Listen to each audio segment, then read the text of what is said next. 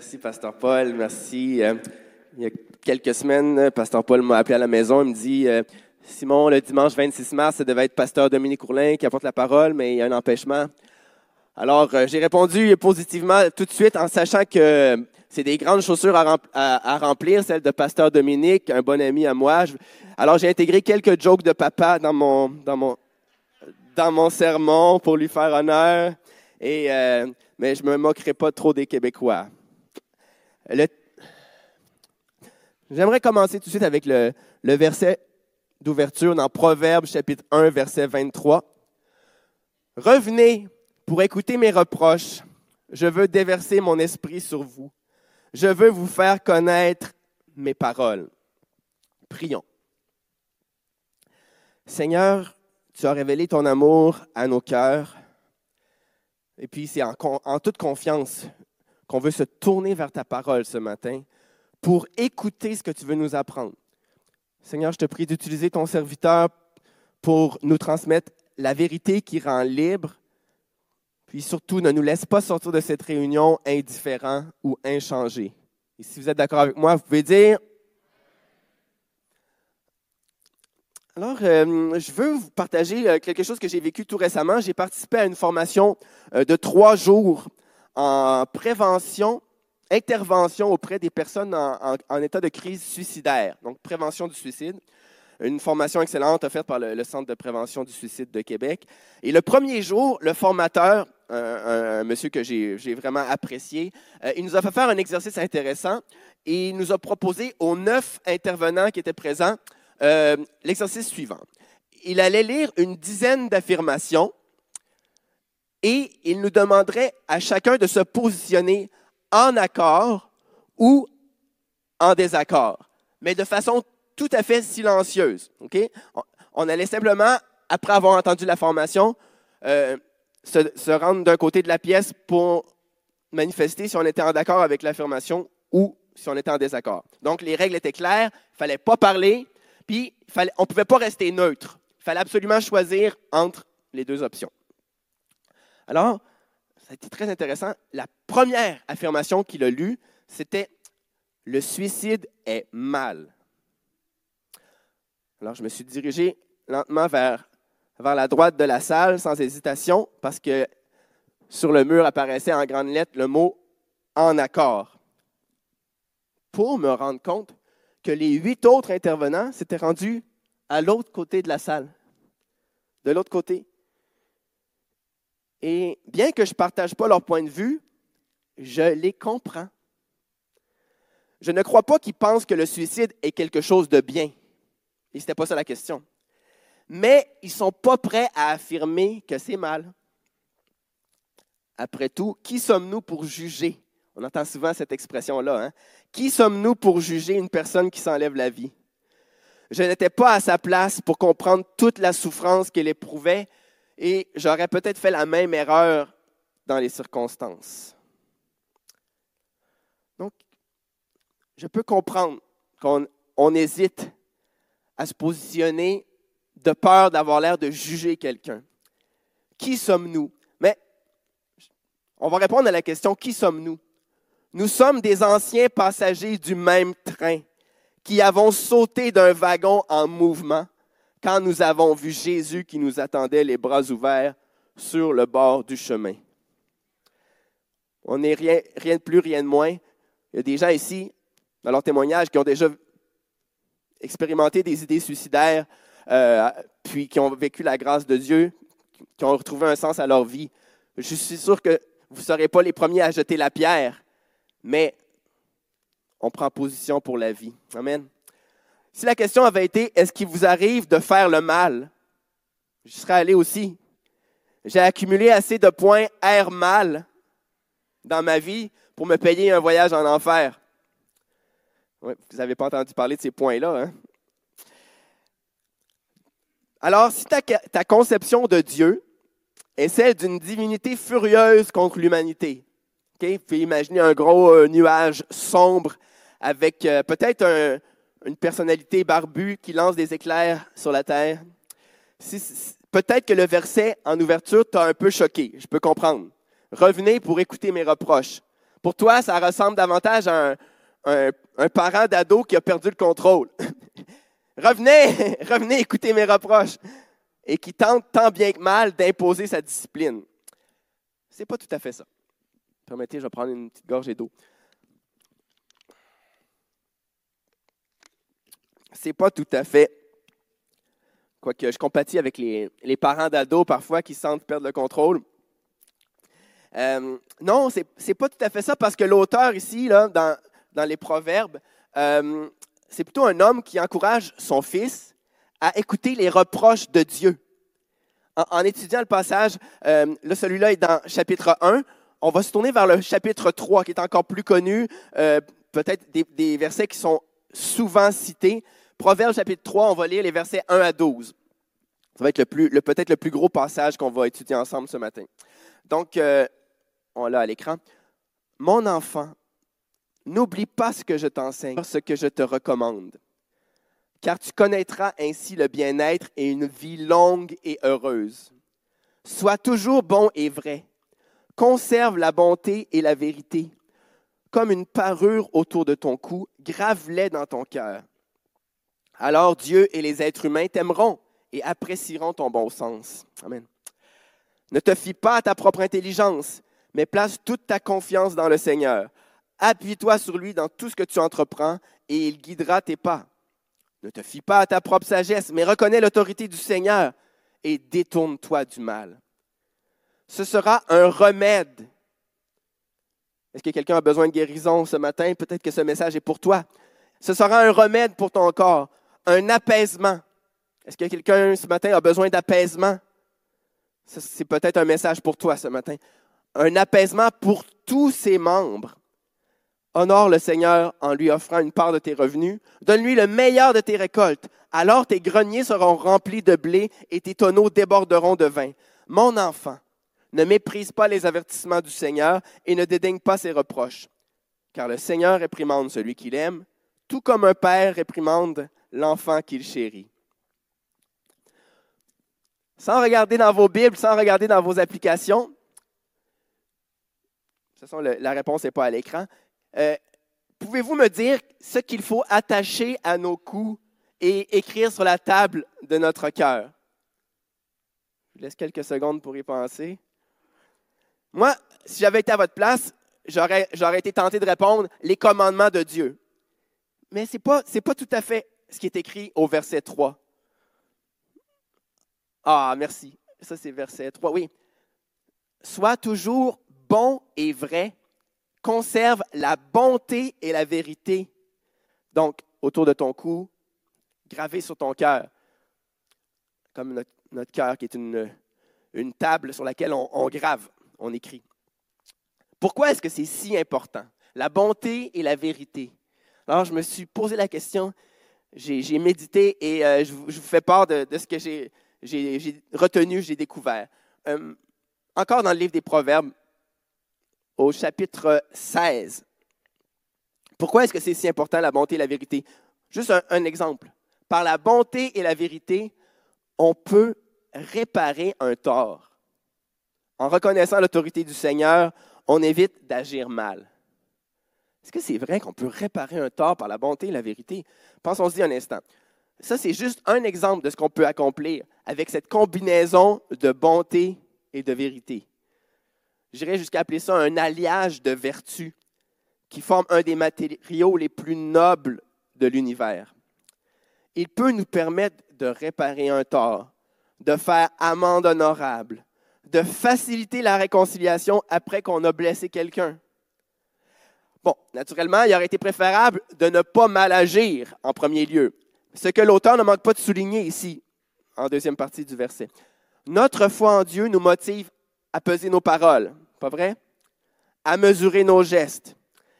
Mais quand par mégarde nous avons causé du tort à quelqu'un, voire nuit à notre témoignage chrétien, la bonté et la vérité sont là, toujours disponibles. J'aurais pu vous donner tellement d'autres exemples de ce principe. Il apparaît maintes et maintes fois du début à la fin des Écritures, comme un fil doré qui vient servir de reliure à notre foi la bonté et la vérité. Voyons si vous le reconnaissez dans le, dans le passage clé de l'Évangile qu'on va lire dans, dans Jean chapitre 1. Jean 1, verset 14 à 17, nous dit, Celui qui est la parole, le logos, est devenu un homme, et il a vécu parmi nous, plein de grâce et de vérité. Nous avons vu sa gloire, la gloire que le Fils unique reçoit du Père. Bon, le verset suivant nous parle de Jean-Baptiste. Passons au verset 16 qui dit, Nous avons tous reçu notre part des richesses de sa grâce. Nous avons reçu une bénédiction après l'autre.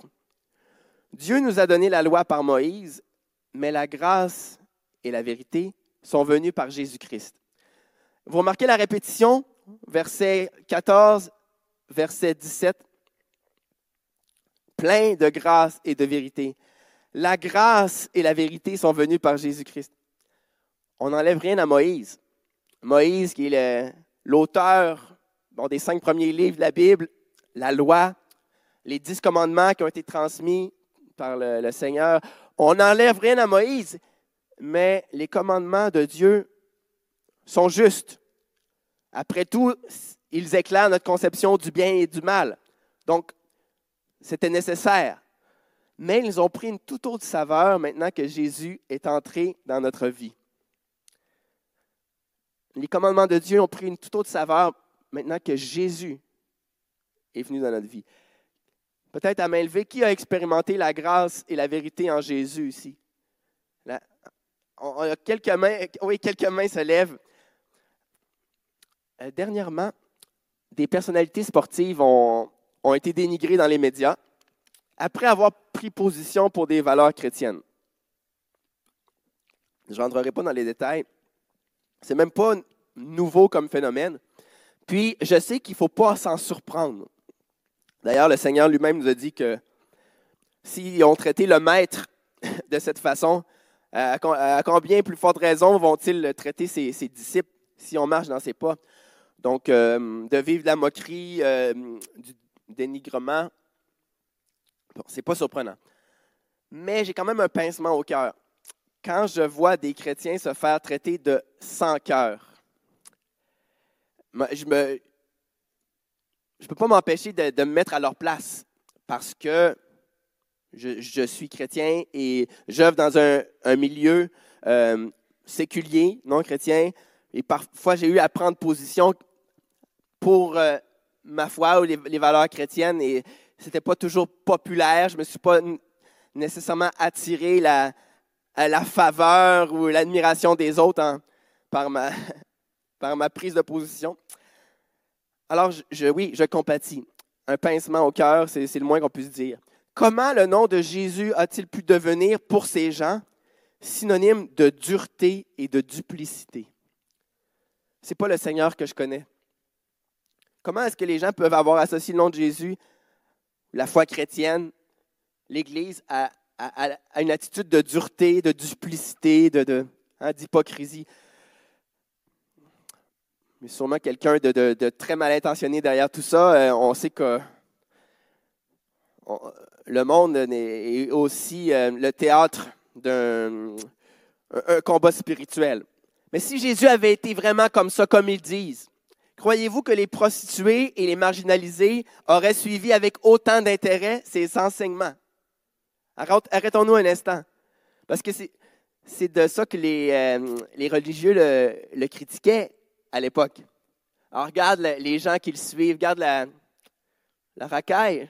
Je ne sais pas si c'est le bon terme, mais il y avait sûrement un mot en araméen pour, euh, justement, pour dénigrer, pour rabaisser les, gens qui suivaient Jésus. Euh, ces personnes marginalisées ou peut-être de mauvaise vie, euh, ben, ils étaient attirés par l'enseignement de Jésus. Donc, il va, avoir, il va y avoir autre chose que de la dureté et de l'hypocrisie. J'en viens à la deuxième moitié de mon message. Vous vous rappelez l'exhortation d'un père à son fils dans le livre des Proverbes? On l'a lu tout à l'heure. Et là, je, me concentre sur les, euh, les, derniers versets du passage. Versets 11 et 12 nous dit Mon enfant, ne méprise pas les avertissements du Seigneur et ne dédaigne pas ses reproches. Car le Seigneur réprimande celui qu'il aime, tout comme un père réprimande l'enfant qu'il chérit. Comment le Seigneur nous corrige-t-il? Ça, c'est une question que je me suis posée à plusieurs reprises dans les derniers mois. Parce que, bon, c'est biblique, on, le lit dans les Écritures, mais est-ce qu'on le vit? Seigneur, c'est quand même une question importante. Si, Seigneur, tu es pour me corriger et que j'ai une relation avec toi, j'aurais intérêt à savoir, à reconnaître les moments où, tu me corriges. Parce que sinon, je vais passer à côté de quelque chose d'assez important. Alors, j'aimerais vous proposer trois façons que je décèle dans les Écritures, trois façons dont le Seigneur nous corrige, nous, ses enfants. Tout d'abord, un, en lisant sa parole, si vous prenez des notes, écrivez ça, ça va probablement être mes trois points euh, du message. Donc, un, en lisant sa parole. Deux, par les chuchotements de son esprit. Puis trois, par les blessures de son Fils Jésus. Donc, trois façons dont le Seigneur nous corrige. Je répète, un, en lisant sa parole. Deux, par les chuchotements de son esprit. Puis trois, par les blessures de son Fils Jésus. Donc, cette première façon, on la retrouve dans, dans l'épître de Jacques, au chapitre 1. Jacques 1, versets 22 à 25. Cette fois, je lis dans la seconde 21. Euh, Mettez en pratique la parole. Verset 22. Mettez en pratique la parole et ne vous contentez pas de l'écouter en vous trompant vous-même par de faux raisonnements.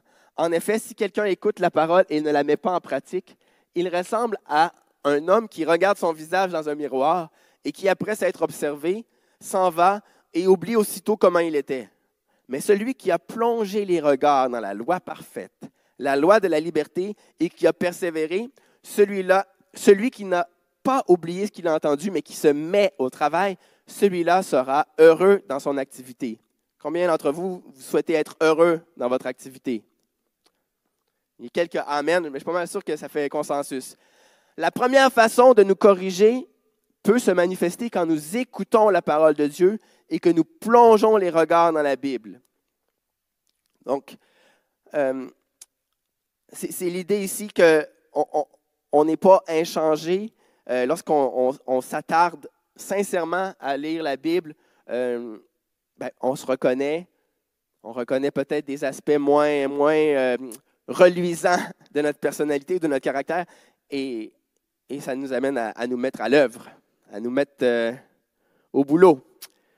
Bon, une petite anecdote amusante euh, de, l'époque où euh, je travaillais au Café Rencontre. Il y en a quelques-uns qui m'ont, qui m'ont connu à cette époque-là, à la soupe populaire, au centre-ville. Bon, c'était dans mes, mon jeune temps, là. dans mon jeune temps, vous allez dire, à quel âge ce gars-là? je travaillais à temps partiel. Euh, ben, ça va vous donner une idée de mon âge. Quand j'ai commencé à travailler à la soupe populaire, euh, je gagnais 7 dollars de l'heure et c'était légal. c'était, c'était le salaire minimum. Alors, à, 7 dollars l'heure, puis là, j'étais à travailler à temps partiel. Fait que vous comprenez que je, bon, j'ai eu l'idée d'aller me chercher un, revenu d'appoint, un autre petit emploi à temps partiel. Il y avait plusieurs commerces au centre-ville. Donc, euh, au-delà du ministère auprès des personnes démunies, ben, je me dis, ben, je peux aller euh, gagner un petit revenu ailleurs, peut-être dans un, café, un, magasin. Donc, euh, cet après-midi-là, je m'étais imprimé des CV, puis j'allais, distribuer des CV pour, pour essayer de me trouver un, emploi.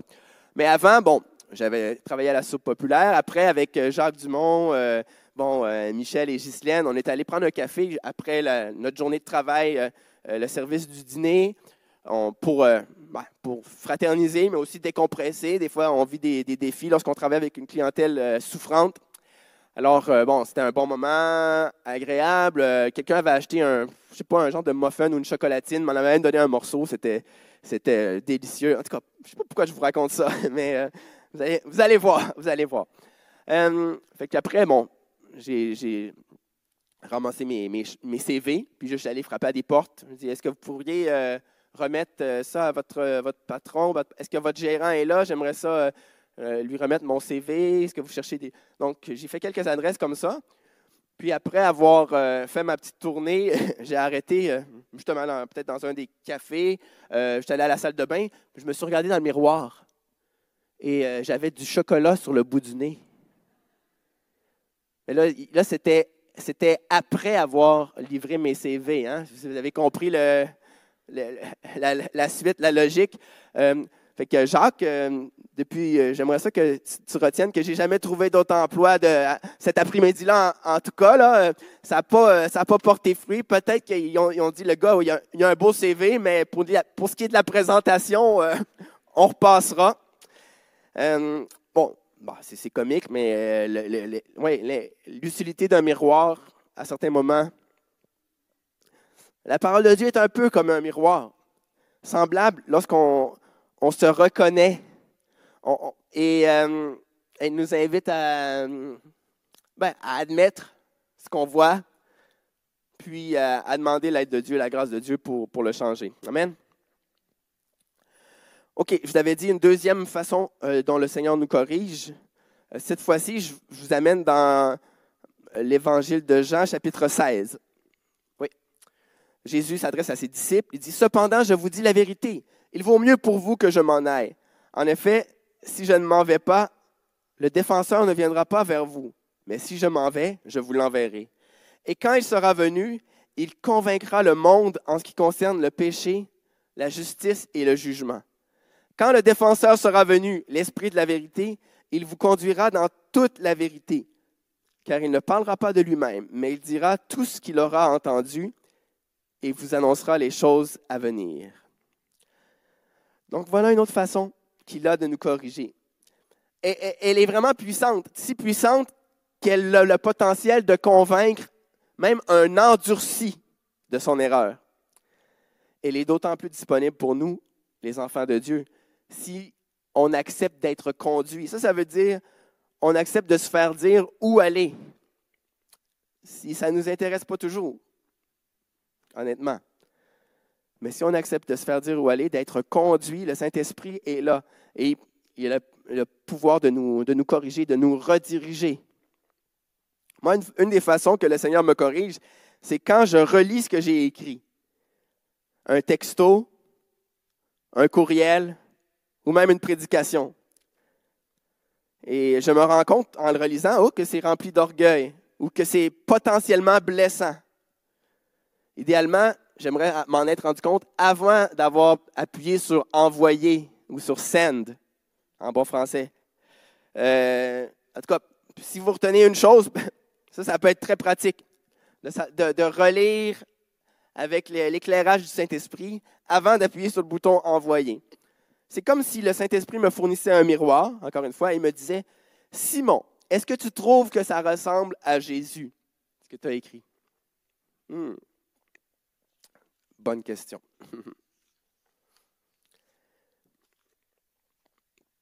Et euh, j'aimerais vous laisser avec ce verset qui, selon moi, révèle la façon la plus fascinante avec laquelle Dieu nous corrige. Euh, on va la lire d'abord dans la, la sommeur. C'est Psaume 26, verset 3. Dans la sommeur, il nous est dit, je garde ton amour présent à mon esprit et je conduis ma vie selon ta vérité. Je garde ton amour présent à mon esprit et je conduis ma vie selon ta vérité. La, plus récente traduction en français courant va, le dire ainsi. J'ai devant les yeux les marques de ta bonté. Je me conduis selon ta fidélité. Donc, la, nouvelle traduction en, français courant a bien rendu la, poésie hébraïque en plaçant les marques de sa bonté devant nos yeux.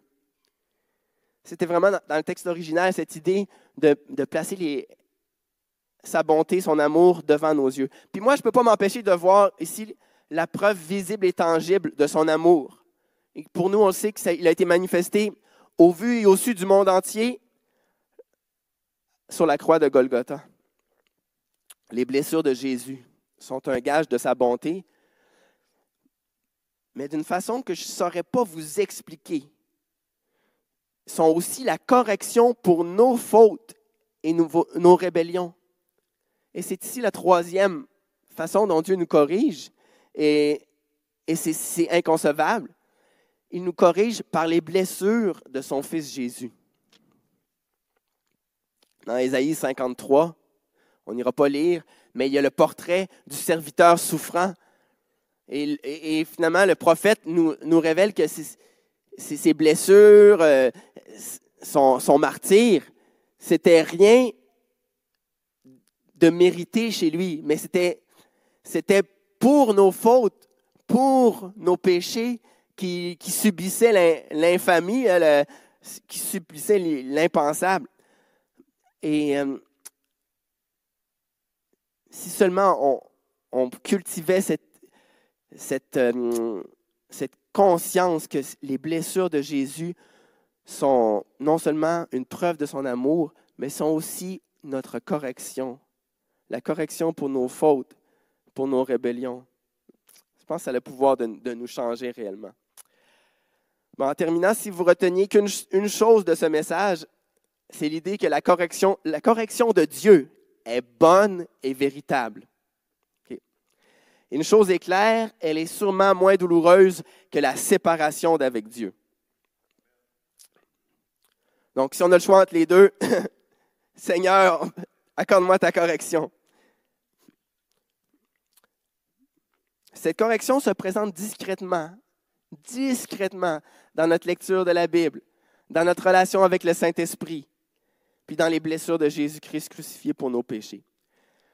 Et je me plais à imaginer l'impact que ça aura dans nos vies, même dans la vie des non-croyants qui nous entourent. Je peux même entendre l'une de ces personnes s'exprimer ainsi. Quand je suis avec des chrétiens, je me sens aimé. À bien y penser, je ne crois même pas que je serais plus aimé si je devenais comme eux. Amen. Amen. Je vais la relire. Quand je suis avec des chrétiens, je me sens aimé. À bien y penser, je ne crois même pas que je serais plus aimé si je me convertissais et que je devenais comme eux. Amen. Que le Seigneur nous, euh, nous fasse découvrir son amour inconditionnel de plus en plus. Merci, euh, merci tout le monde. Que Dieu euh, vous fortifie, vous bénisse.